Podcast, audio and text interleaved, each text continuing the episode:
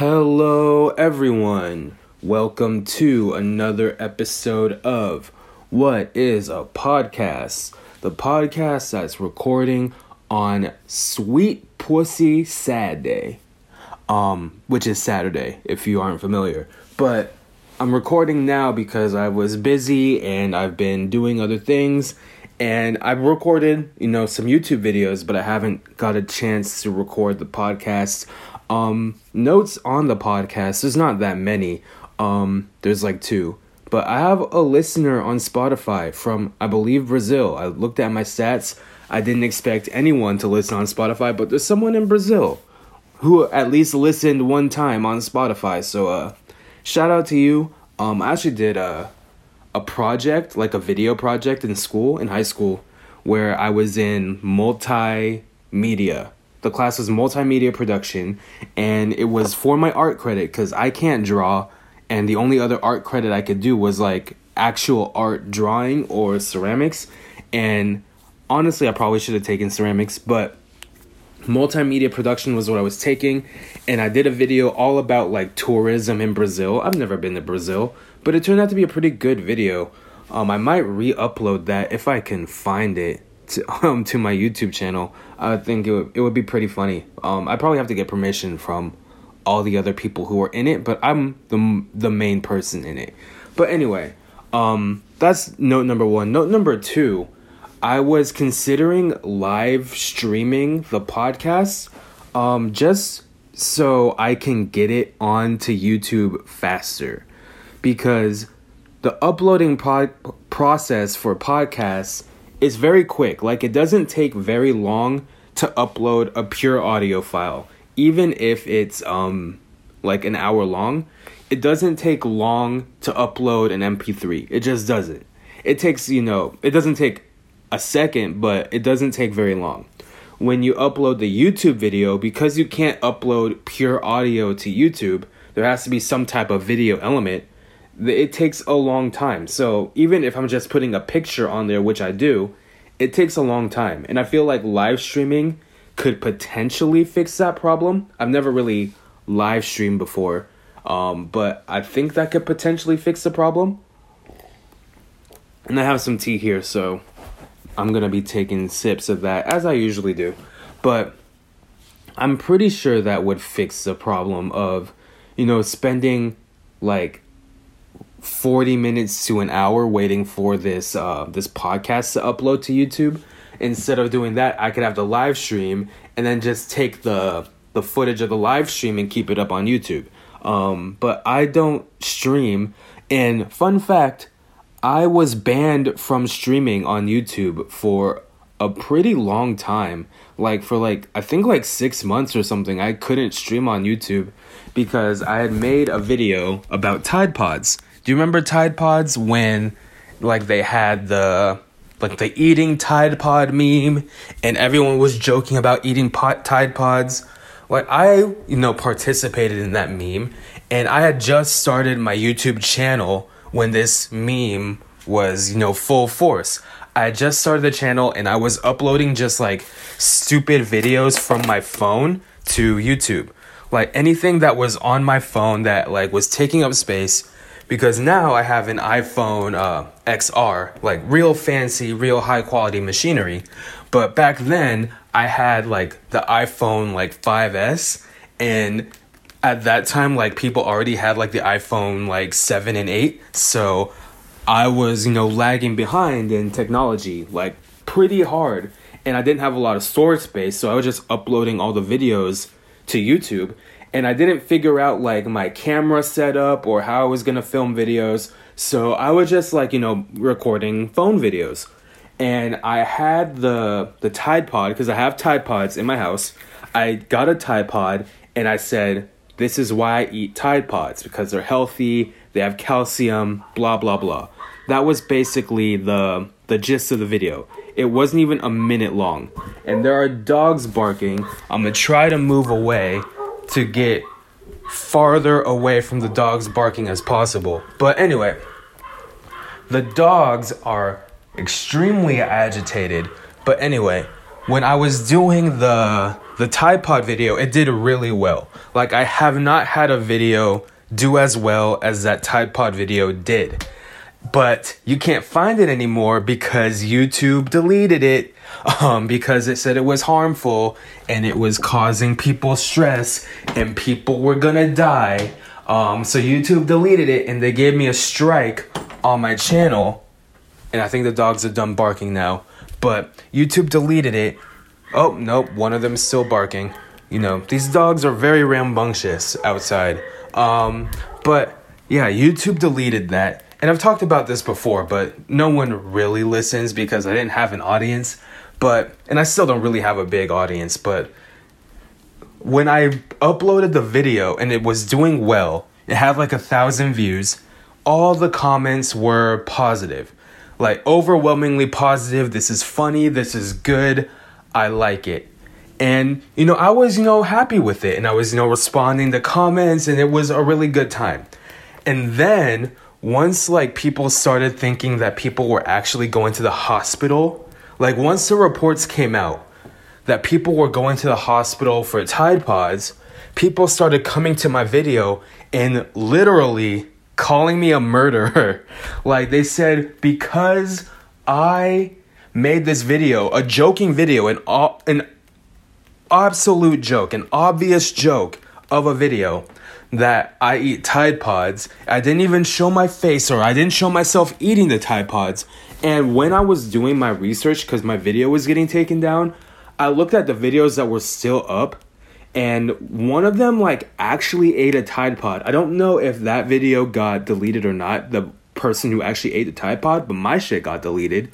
And it was like the the comment section just changed automatically. Like once like this stuff started getting in the news and people were like sharing my video on Twitter and other sites, I'm sure. Like I got like a hundred thousand views before it got taken down. But once I got that video taken down, they took away my right to live stream, which was a weird punishment. But because I got a strike, like the first strike you get is a ban on live streaming. I don't know what the logic is behind that, but it's a ban on live streaming that was only recently like taken off. Like I think in my YouTube career I haven't been able to live stream longer than I have been able to live stream, if that makes sense.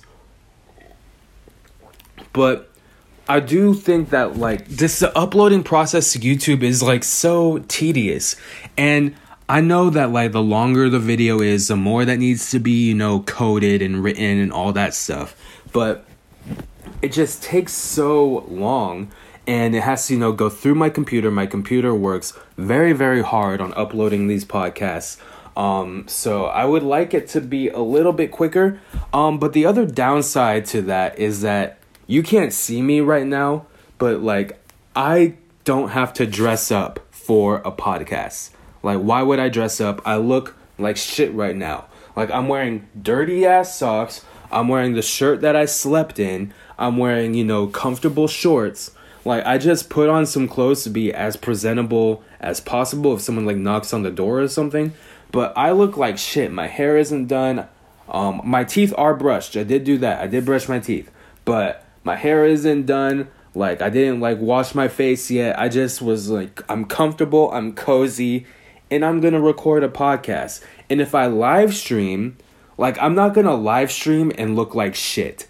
like that's not what I'm going to do. I'm to have to if I live stream, I'd have to um you know, you know, dress up a little bit. Like not like wear like fancy clothes, but be presentable. Like right now the way I look, I would never film a video the way I look unless it was for some type of comedic effect. And it doesn't have one. So I would have to do that. And I like the comfortableness of a podcast. And I like, you know, that I could just, you know, talk for however long and then just go from there. Um, and if I live stream, I can't do that. Um, live streaming also, like, I don't know exactly how this works because I've never done it. But I know, like, a big part of live streaming is interacting with the chat and, like, the people who are commenting in your chat room at this point, if I live stream, I have 170 subscribers right now as I'm recording. At this point, if I live stream, I don't know, think there'd be anyone in my chat room at most it'd be one or two people in my chat room that I would be talking to. But I don't know exactly how the chat room works when you're actually live streaming, if you can actually see it. Because I think a lot of streamers on Twitch, anyway, they have um, like multiple setups so that they can see the their comments. Like some people have it like on their phone or on another monitor or something like that so they can see the the chat room that they they've curated. And I don't know exactly how that works, but I do know that my chat room wouldn't be um, full right now, which is okay. I'm not saying that I need a chat room to do a live stream. I'm saying that it wouldn't have a lot of that interactive feature in it. Um, and also, like, I personally don't watch live streams that much. Like, the reason why I got into podcasts, and this is some insight on me, is because, like, I couldn't do the, the Twitch thing. Like, at first, like I just got out of college. So this is like three years ago, right? I just got out of college. I had a job. Um, and the job required me to do a lot of work at home. Like I would go, I worked at a school, I would go to school, I would work at the school, you know, regular time, and then I get home and I still have to do more work. Like I'd have to, you know, answer students' responses or or you know, check emails or create a PowerPoint or lesson plan. I wasn't a teacher, but like I had to lesson plan, I had to talk to students, I had to do all that type of stuff. Um, but when I did that, like I needed something to distract me. Like I needed some type of noise in the background to distract me. So I thought I would go to Twitch. I would find some Twitch streamers and I would just like have the Twitch stream on in the background and then I could go from there. The problem is, is like when you have a live stream on Twitch or anything like that, you can't do anything else. And I'm not trying to knock you if you like streaming, if you, you know, frequent Twitch, if you are a streamer. I'm not saying what you're doing is bad. You have an audience and all that stuff. I'm saying for me, like I like the fact that I can take the sound of the podcast and I could do other things like if i'm texting a student because sometimes students you know they text you they email you they message you on instagram all that stuff. Um, if i'm texting a student like i want to be able to still have the podcast or the music in my ears. And i found that live streams on twitch were just highly inefficient when it came to that. Um, so i turned to podcasts and i didn't know much about podcasts. I still don't think i know an incredible amount about podcasts but I do know that like it's something that you know I can listen to in the background. I don't have to pay extreme close attention to it, and I can go from there. But I do like podcasting, but I don't know if I could do the live streaming thing. But I do know that um like that would be an easier option if I could figure it out. Um but yeah, that's why I got into podcasts because I needed to do work and I needed some type of TV noise in the background in the background, but I didn't have a TV in my um, my workspace, so I needed something to to supplement that. But yeah, um, I also want to say right now, as we're in the the first act here, um, that podcasting is kind of hard. It's harder than I thought it would be. Like really, like talking is one thing. Like I can talk. I'm talking right now. Um, you're more conscious as a podcaster of how your voice sounds and like um how your throat feels. Like talking straight for an hour. And this might be different if you have like a guest on your podcast or a game or an interview. But when you're talking straight like I am like solo like it takes a toll on your voice. And I've realized like cuz if you look back at my catalog to the first podcast they're like 30 minutes long. And then they you know slowly but surely got longer and my last podcast was basically an hour was 59 minutes on youtube. It's an hour. Um, and when i look at podcasts that are just starting out it seems kind of the same way. I don't know if people are talking about it like that on their podcasts but this podcast is called what is a podcast? So of course i'm gonna talk about that. But i noticed like even from my very first podcast like once i got to the 30 minute mark like my throat started to you know kill me and that's why I have some type of liquid here and I'm gonna take a sip from my liquid to keep my, my vocal cords lubricated. and I think it really is um, like a skill that you have to build up. And I'm not saying that I'm good right now. This is episode 21 out of however many episodes I do of this thing, but it is something that like I couldn't do an hour podcast when I first started. And I don't know how many people actually can like physically do an hour podcast like as their first podcast if they're just doing it solo. I think that like a 30 minute podcast and I don't really like 30 minute podcasts myself.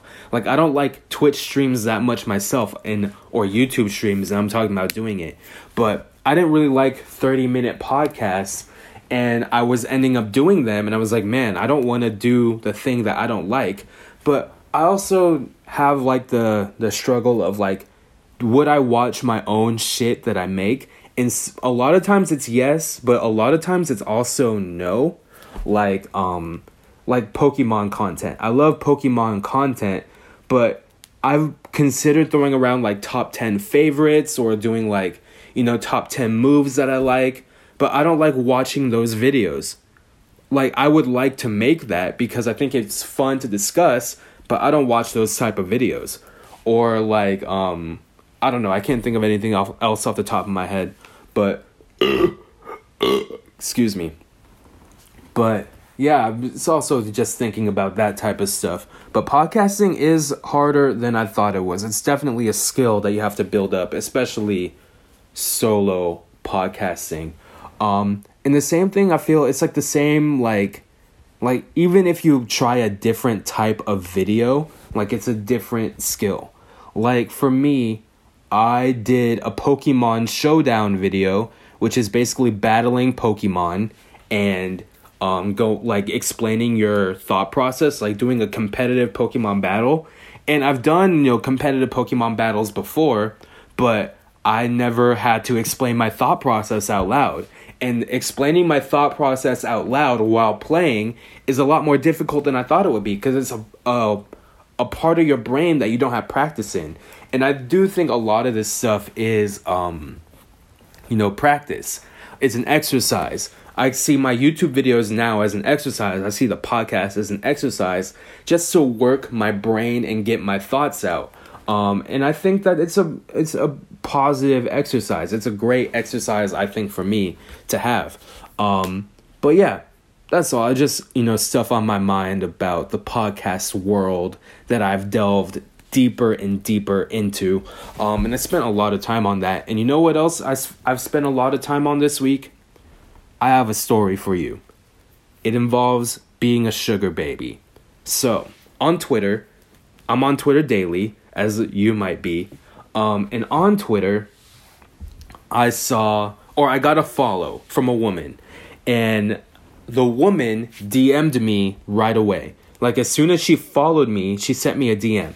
And of course, my DMs are open, so I should expect those type of things. Um, or at least not be surprised when it happens, right? And this woman, you know, she sends me a message, just says hello. And I respond back and I say hi, um, just like that. And then the woman, you know, she says, I'm looking for a sugar baby. I'm lonely. I'm 36 and I just want a sugar baby. I'll give you $300 a week, right? For this for this sugar baby thing. And me, I would I I wouldn't seek out this opportunity usually, at least not in a serious manner. But I'm not about to fumble the proverbial bag, right? So if this person is gonna give me three hundred dollars legitimately, then that's fine. Um, and she's asking me about myself, how old I am, where I live, and I'm not specific from where I live. Like she said, where you live, I say California. She doesn't know where in California I live or anything like that. She said, How old are you? 24, that's fine. Um, you can know my age, but you're not gonna let me know how or my exact city. You know what I mean? Um, and then ask for my phone number. Now, I don't give her my real phone number. I use a Google uh, Voice phone number because the Google Voice phone number gives you um, like it gives you a fake number but it still goes to your phone and you also like with a google voice number you can't like create accounts like you know how like you create an email account or like something that requires your phone number to like verify your identity like you can't do that with a google voice number so because of that i gave her a google voice number um, so that she couldn't you know use my information against me or for her own profit right because at this point, I'm thinking like 75% this is fake and I'm in this for the story. So I give her the Google Voice number. I also make sure that the area code isn't the same cuz my area code is, you know, it's not a common area code. Like if you like locally, yes, everyone knows that what the area code is, but like outside of my sphere, like it's not very well known. It's not like a well-known area code um, so I gave her a 510 number, or I created a 510 number, which is, you know, Oakland, Berkeley, that type of stuff, places where I don't live. Um, so I could give her that number that she could use to text me. So we're texting, and she's like, Yo, you're ready to do this? I'm like, Yes. Again, I'm pretty sure this is fake. Um, but while we're doing this, she said that she was from Maryland, but she's sending me a number She's texting me from a number that's from New Jersey. Now, I know that I gave her a fake number, right? I know that. But I'm not expecting her to give me a Google Voice number as well or a fake number as well. And I'm not good at geography, but I know that Maryland and New Jersey are not next to each other. So, um, or maybe they are, and I just said something incredibly stupid. I actually don't know. But she said she's from Maryland, and she sent me a New Jersey number, and I'm like, okay, this it's just seeming more and more fake to me when she says that. Um, but the Twitter that she uses has, you know, a couple pictures of the woman, and she I did like reverse uh Google image image searches for her because like just to see if like it's a catfish situation. Um, Maryland is not next to New Jersey. I just googled that, by the way. Um, so I did reverse image searches of the pictures that she has on her Twitter, and none of them showed up as like someone else, like that they're using someone else's picture. Um, I looked through Facebook, couldn't find her on Facebook, couldn't find her on Instagram. Um, so it might be a real person. I don't know. Um, but so I'm texting back and forth with this uh, sugar mama, and there's you know where if if this is real, I'm down. I'm not gonna say no if this is real, but I'm thinking it's fake. And she says, "Okay, I'm ready. You're ready to do this. Let's get to payment." Right? I can give you three hundred dollars per week, which sounds good to me. Three hundred dollars per week. That's twelve hundred dollars a month. Twelve hundred dollars a month times 12, you do the rest of the math. It's a decent, you know, side gig, you know? And all I have to do is so, show this person affection um, for a little bit of time. So basically, whenever she's bored, she hits me up and we go from there. And there's no like sex stuff or anything. It's just, you know, words of affirmation. So, yes, I could definitely do this. And she says, okay, what bank do you use? And I'm like, okay, this is weird. And I ask her, like, can you do Venmo? Can you do Cash App? Can you do PayPal? And like, this woman claims to be 36, and my parents are older than 36, and they know about Venmo and PayPal and Cash App, so I'm assuming that she does too. But she was like, yo, I can't do Venmo or PayPal because my bank account isn't supported by those um, apps. And what bank does she use? She says Bank of America, which is the same bank that I use. So it makes no sense to me. She said she has a special account that doesn't authorize, you know, Venmo and PayPal. I don't know if that's true or not, or if that's legitimate or not, but it didn't make sense to me that she couldn't use those apps. But the Bank of America app has a money sending system of its own. So you can send money through Bank of America, like almost like Venmo or Cash App. It's just, you know, you type in their email or the username and then you send them off the money, which is, you know, an easy way to do it. So I'm like, okay, just send me the money through Bank of America. I'll give you my email address and we can go. And then she says, No, I can't do that because of my special account.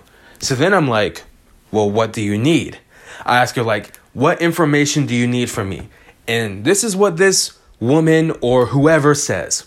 She says, I need your bank account number, your full name, your username, and your password. And at this point, I'm like, absolutely fucking not. At this point, I don't care if I fu- I fumble the bag or not, if this is real or not. I cannot give my bank information to someone I've never met. What? Absolutely not. So I say no, and she's like, You have to do this. Like, you can trust me. No, I can't. I don't know you. Um, so I say no. I say I cannot do that. There's no way I'm gonna give you my bank account information. That that's stupid. Like no one who has any type of protective interests would give their bank email, username, and password to someone across the country who they've never met. No one who's protective of all of their money is going to do that. So I say no, no deal. And she says, please, please, please, please, please. She's texting me like late at night. Mind you, she's in either Maryland or New Jersey, which is three hours ahead of where I am. And she's texting me at like 11 p.m. midnight. So she's texting me late at night, like trying to get my attention. And like she's like, half, you know, set up your your bank account for me, half, I'm lonely, please talk to me. And again, I'm in this for the story, and the story is not over yet, and we might have something in the future to update on a future podcast. But so I go, I say no, no, no. I refuse every single time. And then she sends me something about blockchain and Bitcoin. And I know a little bit about Bitcoin, but I don't know a whole lot. And I don't want to get tied up in anything um, nefarious or lose any money from Bitcoin. But I think she's trying to send me Bitcoin. And if that's the case, then yes, I am all for this. Because if you can send me Bitcoin and I can just transfer that to my actual bank account, then yes, I'll do that. That's fine. Send me it on the blockchain. I don't care. Um, but if it's something else and she wants my information or anything like that, then it's no. But I don't know if I fumbled the bag or not, or not, or if this is real or fake. But what I do know is that you should not give your password to people. And the next time you hear from me, a woman might be giving me $300 a week. Um, and you know, I'd be down. I'd be down. There's no, as far as I can tell, no sex stuff involved. So yeah, I'd be down for that at all costs. Um, yeah, that'd be great. anyway, enough about that. We have to talk about Aladdin, specifically Naomi Scott. Because I don't know if you heard the discourse around Aladdin, and the same or similar discourse is starting around Lion King as well. Um, where it's um, you know people are saying these Disney remakes are going to be bad and that they they hate that Disney is doing these remakes blah blah blah blah blah right and then the discourse around Aladdin changed and it focused a lot on Naomi Scott. This was like probably when the casting was first announced, people were mad that Naomi Scott was um, Princess Jasmine. She plays Princess Jasmine in the movie. And a lot of that had to do with the fact that she was Indian, not Arab, number one. And number two, that she had no light skin and Jasmine had dark skin. And I had my disagreements about this, mostly the history of, you know, how do I say this? Multi ethnic and transnational communities or like the history of multi ethnic and transnational communities. And also, one of my complaints was that um, people were mad that Naomi Scott was an Indian playing Jasmine, even though Agrabah is fake. Multi ethnic and transnational communities have existed for a long time, particularly in that region. And they were saying that Naomi Scott is Indian, but then suggesting other Indian actors and actresses to play Aladdin and Jasmine. So I just had a couple issues with that. And I saw Aladdin, I enjoyed it, I reviewed it on YouTube, ended up talking about it for way too fucking long. I talked about it for 30 minutes when I probably intended when I started making that video to go for about 15.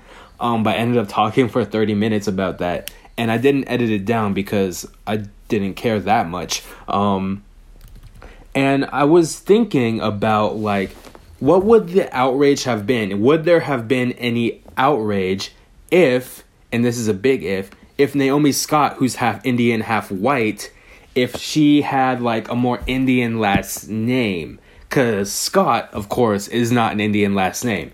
And if she had something Indian, I don't want to be like stereotypically Indian, so I don't want to give her a last name.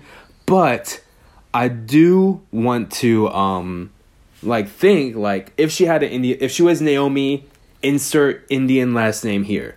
Um, or maybe I will give her a last name. Say, I have a friend whose last name is Agarwal. So let's say her name was Naomi Agarwal. A G A R W A L, right? That's an Indian last name of one of my friends. And say that was her name. Would there have been any backlash? I don't think there would have been as much backlash. Um, and also, Naomi Scott is literally the best. Um, and I I didn't realize that because I knew Naomi Scott was in Power Rangers, right? I didn't watch Power Rangers. I wasn't a fan of Power Rangers growing up, so I didn't really care to watch the Power Rangers movie. Like Power Rangers doesn't have that effect on me as it does, you know, other people. I didn't like it growing up. I remember seeing Power Rangers as a kid and thinking that it is bad. Um, but maybe I'll go watch a Power Rangers movie now because Naomi Scott is the best part of the Aladdin movie for sure. And Aladdin, highly enjoyable, despite what all the fucking nerds on Twitter said. Highly enjoyable film. And then I learned that she's going to be in Charlie's Angels shortly after I watch Aladdin. And like just to think, Naomi Scott was the Pink Power Ranger, Princess Jasmine, and the Charlie's Angel, all in a short amount of time and Naomi Scott is like very young. She's like 26, 27. That's an elite resume for a young actress. Is it not?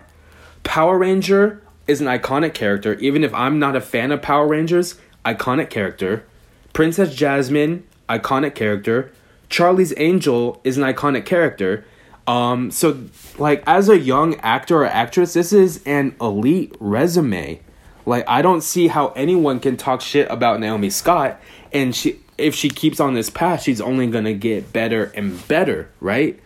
I think now, like I know, like Naomi Scott was in Lemonade Mouth, which was a Disney movie, um, but I think now, like to solidify Naomi Scott even further than I think she's already solidified herself. Like I think by the end of this year, because I think that um, Charlie's Angels comes out later in 2019. So by the end of this year, right? Like Naomi Scott could be like a powerhouse in Hollywood. And I think her I don't know like actors typically have things in the works that they can't even talk about. But let's say Naomi Scott her next role after Charlie's Angels is something like original, not a remake. It's something original like an original script or whatever cuz Charlie's Angels a remake, everything else that she's done like mainstream except for like Lemonade Mouth has been like a remake, right? Then I think that you cannot deny the star power of Naomi Scott. Like Naomi Scott might be the best actress or like a top 5 actress under 30, I think, by the end of this year. Like I don't see how you can deny it after 3 powerhouse roles like consecutively. And you know she's probably going to get casted in more stuff now, especially since Princess Jasmine was the best part of Aladdin. I again, I can't speak to her performance on Power Rangers because I haven't watched that, but I would bet that it's good. And Naomi Scott can sing her fucking ass off too. So I don't see how the power of Naomi Scott can be denied any longer. Cast her in whatever the fuck you want at this point. I don't think there'll be any backlash towards that. Um, and Aladdin as a whole was good. The other actor, Mena Massoud, who played Aladdin, was good. Um, I also noticed like as I was doing like my pre um hyping up for Aladdin, like getting like you know seeing who the actors are and all that stuff.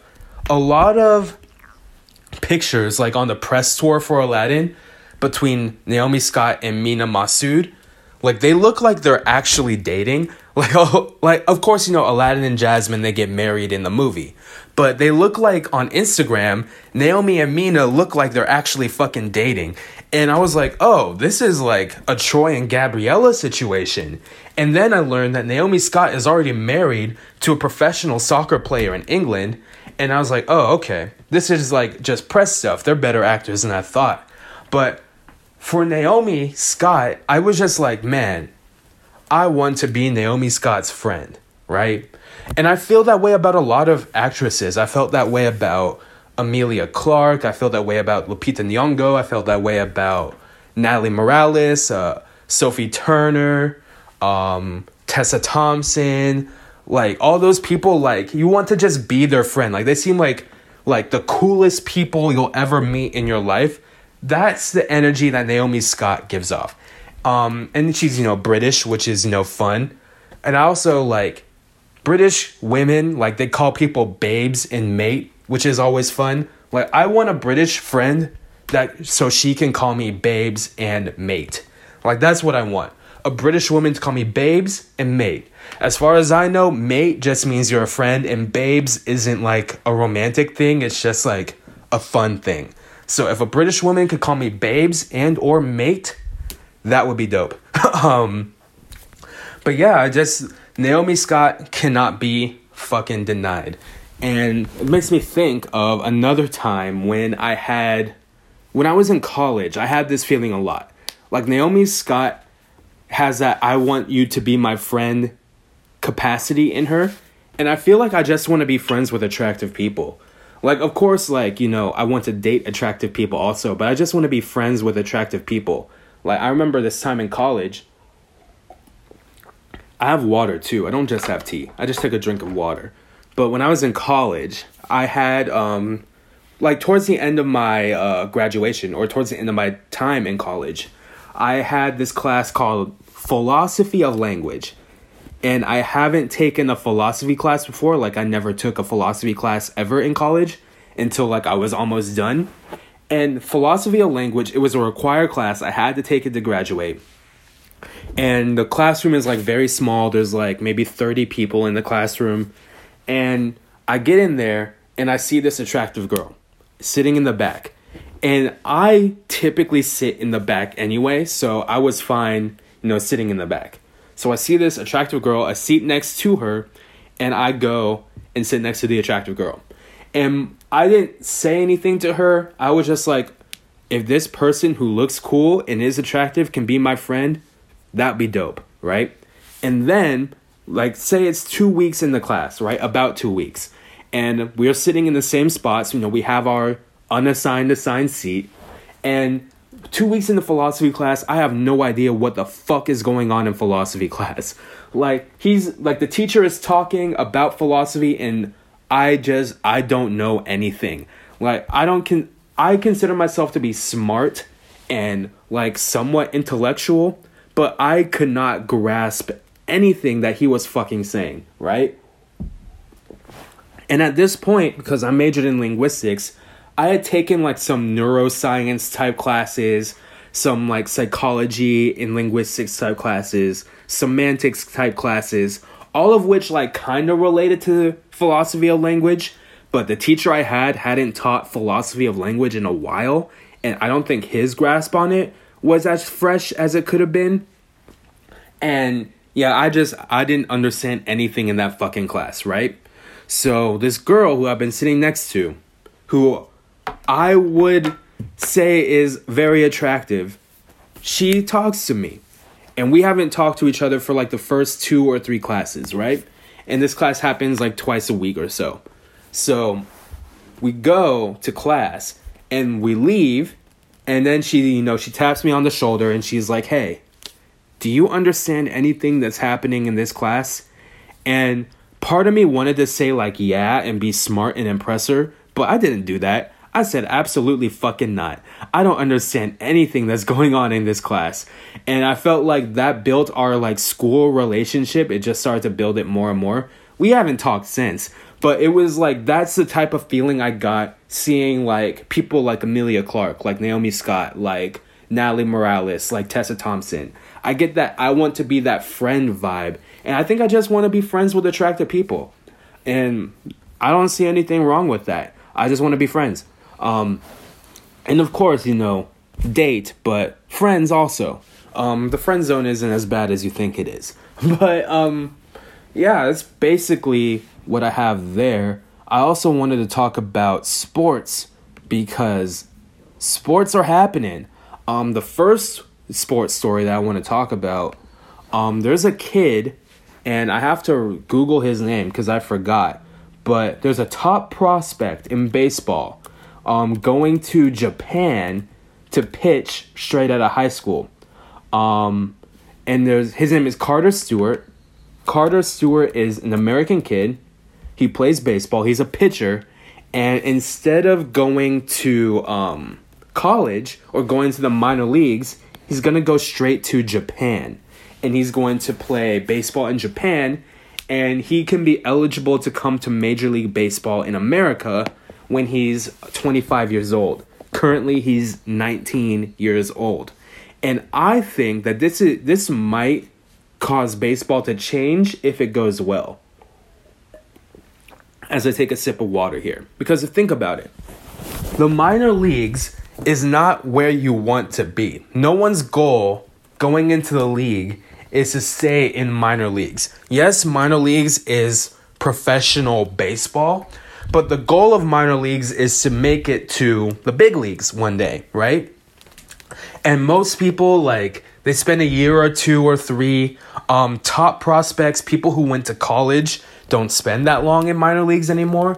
But some people, you know, grinded out in the minor leagues for like three, four, five, six years. So, you know, it's a grind and you don't get paid major league money. So, from a financial standpoint, going to Japan is better than um, going to America from financial standpoint. Of course, this is a 19 year old going head up against 25, 26, 36 year old men who are more experienced than him and will could potentially light him up in the Nippon League, which is uh, the Japanese league.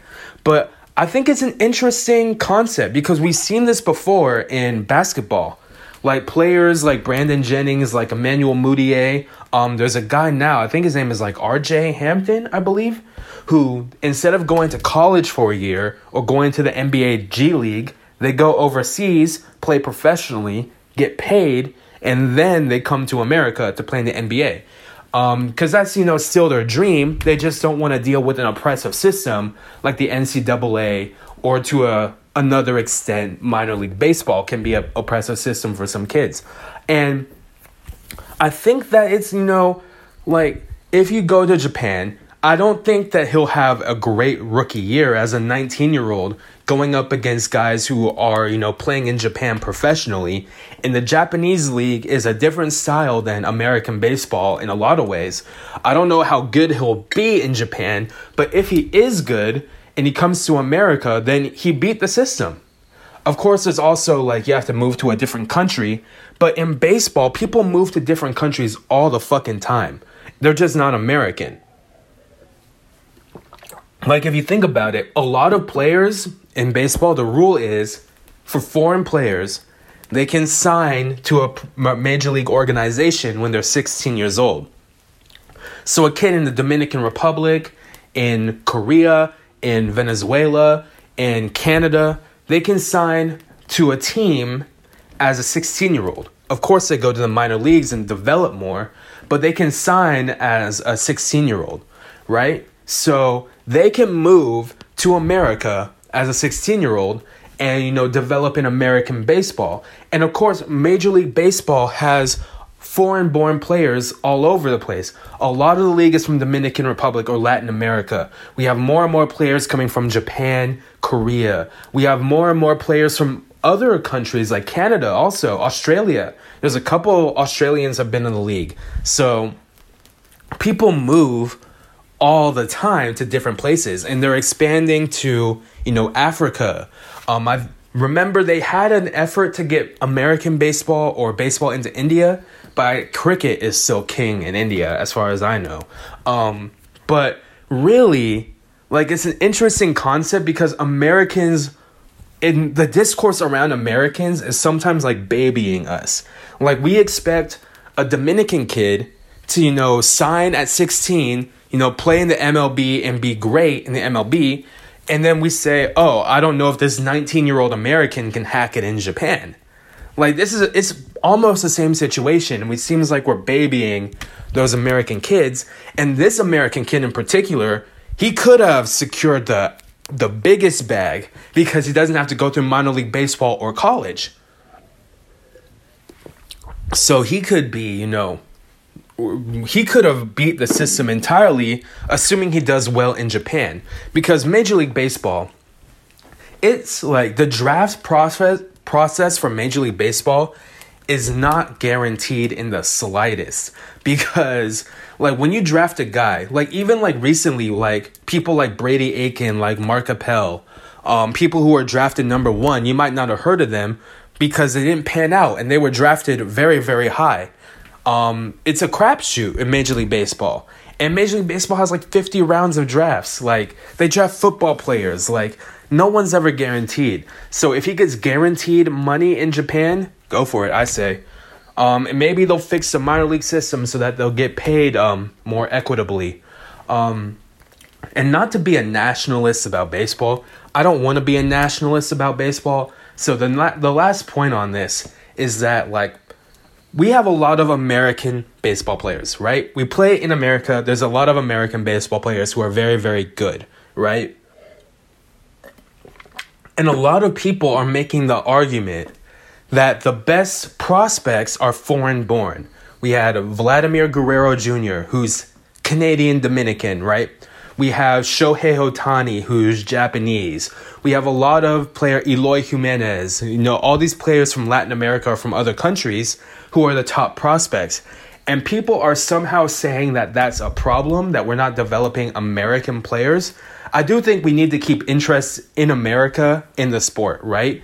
we do need to keep to keep baseball growing. We need to keep interest in America, but talking about the top prospects being from foreign countries like is a problem. It rubs me the wrong way, and like I don't want to be a nationalist about baseball prospects.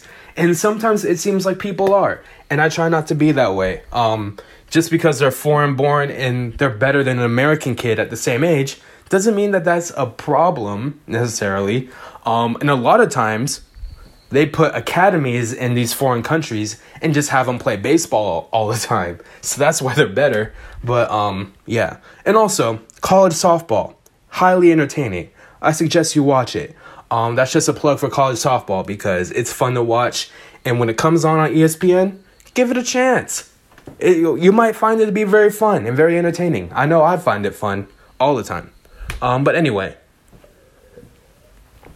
we have to talk about basketball. I don't want to talk too much about the finals, the NBA finals. I'm going to talk about Drake because people say that Drake is an elite troll, and he is trolling to an extent. Like when he did the when the Raptors played the Bucks, right? And they said that the owner's daughter had a Pusha T t-shirt on, right? The owner's daughter, the owner of the Milwaukee Bucks, who is very her his daughter, very attractive. I'd like her to be my friend too. But um the owner of the Milwaukee Bucks' daughter had a Pusha T t shirt because Pusha and Drake had beef, right? We all remember that. And then Drake put her face as his profile picture, and people were saying that it's elite trolling. And I was like, this is not elite trolling at all. It's just trolling. It's not that great of trolling. It's only trolling because Drake has a lot of followers. Other than that, it's not that great of a troll. I thought that people were overrating Drake's trolling abilities, right? And then he comes to game one against the Warriors wearing Steph Curry's dad's jersey that was signed on the sidelines because Steph Curry's dad used to play for Toronto Raptors. And, you know, that was better. He had a signed Dell Curry jersey, and I thought that he got that shit custom made, but no, he didn't. And Drake is on like the Raptors payroll. Like he's an employee of the Toronto Raptors. And I was like, okay, he got that shit custom made. Somehow he got Dell Curry to sign it. That's not what happened. He paid someone who had that Dell Curry jersey to give it to him. Because Dell Curry, and I don't mean any disrespect to Dell Curry, but he was not the superstar that Steph Curry was, right? He definitely taught Steph Curry all that he knows, but Steph Curry has surpassed Dell Curry in a lot of aspects in his NBA career. So I wouldn't say that Dell Curry was on that level where people are just circulating Dell Curry Raptors jerseys because he played for them for three years. Um, so he managed to find someone on like Craigslist probably to get that jersey, and he's acting a fool on the sidelines. I don't really care about him like that, but I don't think Drake as good as is as good as a troll as we think he is. I know he said he like liked Ayesha Curry, Steph Curry's wife's picture on Instagram.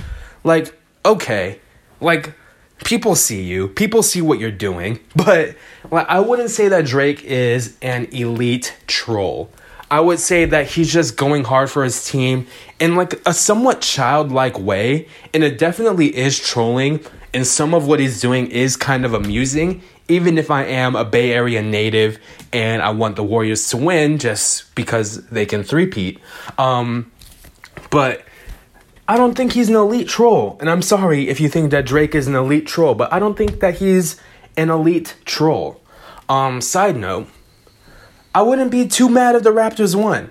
The Warriors have won a lot, and Warriors fans are gonna get slander if the Warriors lose, and they lost game one. But I don't dislike anyone on the Raptors. Like, everyone seems to be a pretty solid person on the Raptors. Like, if they won, I wouldn't be too mad. Of course, like, I wanted the Bucks to beat them because I like the Raptors, or I'm sorry, I like the Warriors and the Bucks and I've liked the Bucks since 2010, so please don't call me a bandwagoner. But like if ha- if the Raptors had been playing any other team in the East but the Bucks, I wouldn't want the Raptors to win cuz I like the Raptors like their whole vibe and I like their uniforms and I like their um you know, their players, their coach is whatever. Um I don't really care about the coach that much. Not that he's a bad person, he just doesn't interest me like that. But I like the players, you know, Ibaka, Siakam, um, Kawhi, um, Marc Gasol. Um, I like them. And I like the concept of Toronto. I've never been to Canada, but I like the concept of a lot of cities in Canada. How about that? And also, all the hot Indian girls on Twitter and on Instagram are rooting for the Raptors. And I'm it's taking my strongest willpower not to click like on those photos. Um, but anyway, there's another thing about the Raptors that we need to talk about, and it's the super fan Nav Bhatia.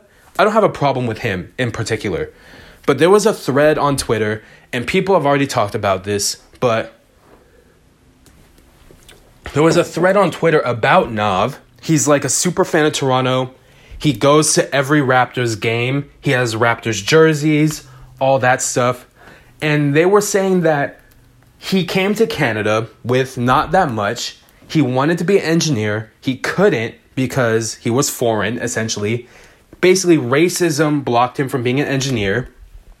He becomes a car salesman, sells cars greatly, the best car salesman in Canada, right? Gets rich, buys season tickets, becomes a super fan. And then the thread goes on to take shots at America saying that because Toronto is diverse, places in American cities aren't diverse also. And Toronto is diverse, I'll give it that.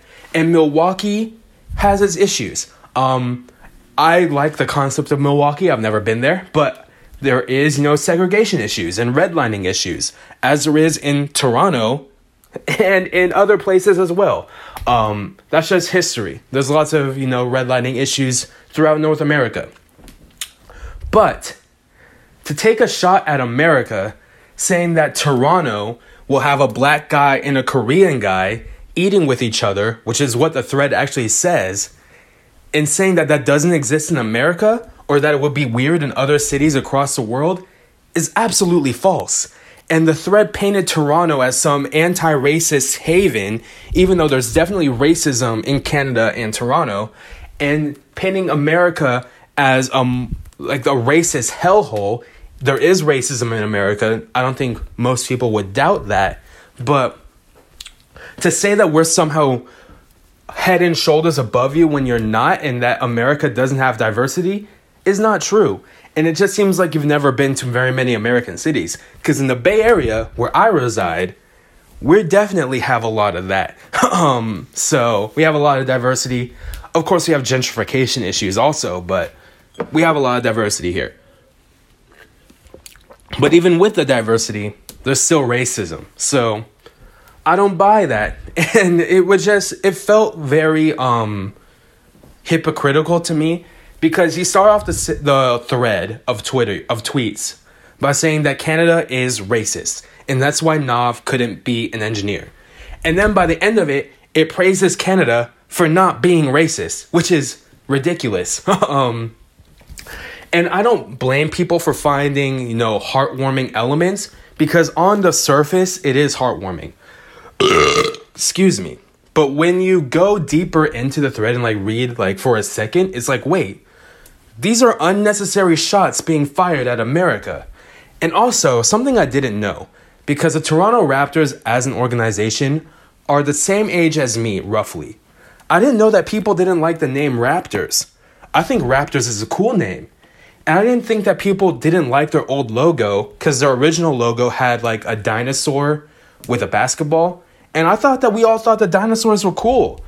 But I guess some people don't like dinosaurs or don't like the name raptors. That's something I learned. Um, but yeah, that's basically what I had to say about that. And the last thing I have to say is Rob Pelinka and Magic Johnson and Kobe Bryant and The Rock and the Lakers. If you don't know who Rob Pelinka is, he's like the general manager type person of the Los Angeles Lakers, and he used to be Kobe Bryant's agent. And he made up a story about Kobe Bryant meeting Heath Ledger on a date where Heath Ledger would have been dead. So it was impossible for Kobe to meet Heath Ledger the way Rob describes. And there's no reason to lie like that, which leads me to believe that Rob Pelinka, who looks like Rob Lowe, is just someone who lies for fun all the time. He's just a lying ass dude, like someone who just makes up stories. Um, but that's not my main issue. My main issue is there's video of him telling that lie to Dwayne the Rock Johnson. And I don't know about you, but telling a, a lie, a bold faced lie to The Rock should be a felony. Like, you should never lie to The Rock. What did The Rock do to deserve being lied to?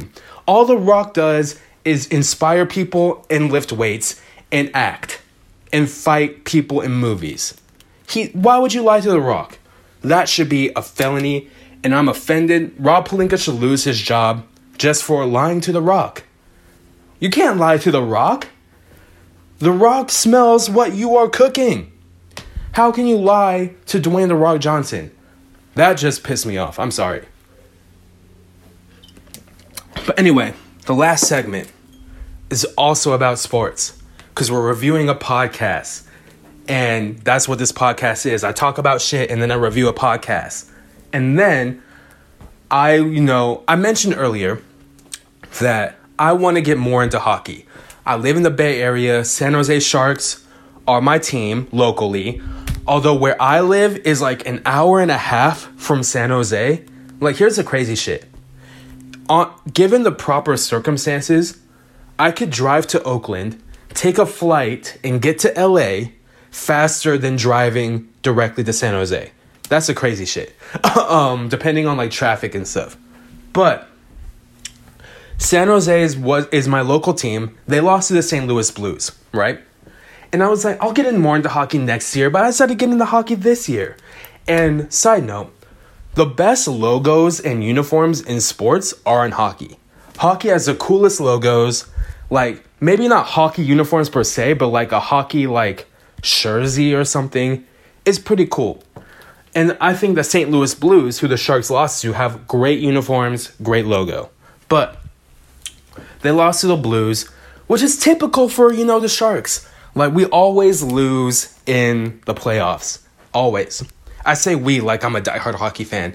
Um, but when I hear people talk about hockey, like they're really into it and I like it, I'm just not that big into hockey. So I decided to listen to hockey podcasts. Um, it's ESPN on Ice with Emily Kaplan and um. I'm sorry if I pronounced that wrong. Um, I think his name is Greg Wyshynski. Um, on ESPN, they're like national hockey writers and reporters. Um, Emily Kaplan recently has been on Around the Horn, and her knowledge of hockey is like laser focused. And I listened to it, and it I, it's kind of radio-y. Like they have the two hosts, Kaplan and Wyshynski. You know, they have the little intro song, which is cute.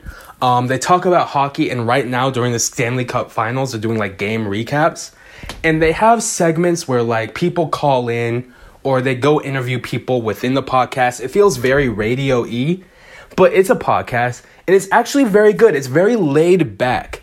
Like I expect like a ESPN podcast or other podcasts to be very serious. The hockey podcast, laid back. It's very laid back, it's very relaxed. They're just, you know, shooting the shit about hockey and then giving interviews to other hockey reporters. A lot of Canadians, um, Finland people were on the podcast recently, Finnish people, I'm sorry, Finns. Um, and it was just a very laid back thing about hockey. And I realized like the way I need to get into hockey is to absorb the lingo. Like they're talking about like, you know, heavy teams. And from what I can gather, heavy teams mean the teams that punch people more than other teams. And you know, talking about like the first line or the fourth line. Like I don't know exactly what all those things means, but when it comes to like talking about hockey, like I enjoy the conversation cuz it's a nice relaxed conversation with other like interview segments or phone calls peppered in. And you know, I like it. It's really good. Um again, this is coming from someone who doesn't know a whole lot about hockey as I do about other sports, but I think that if you are trying to get into hockey and you need something more relaxed and laid back, try ESPN on Ice. I think it's really good.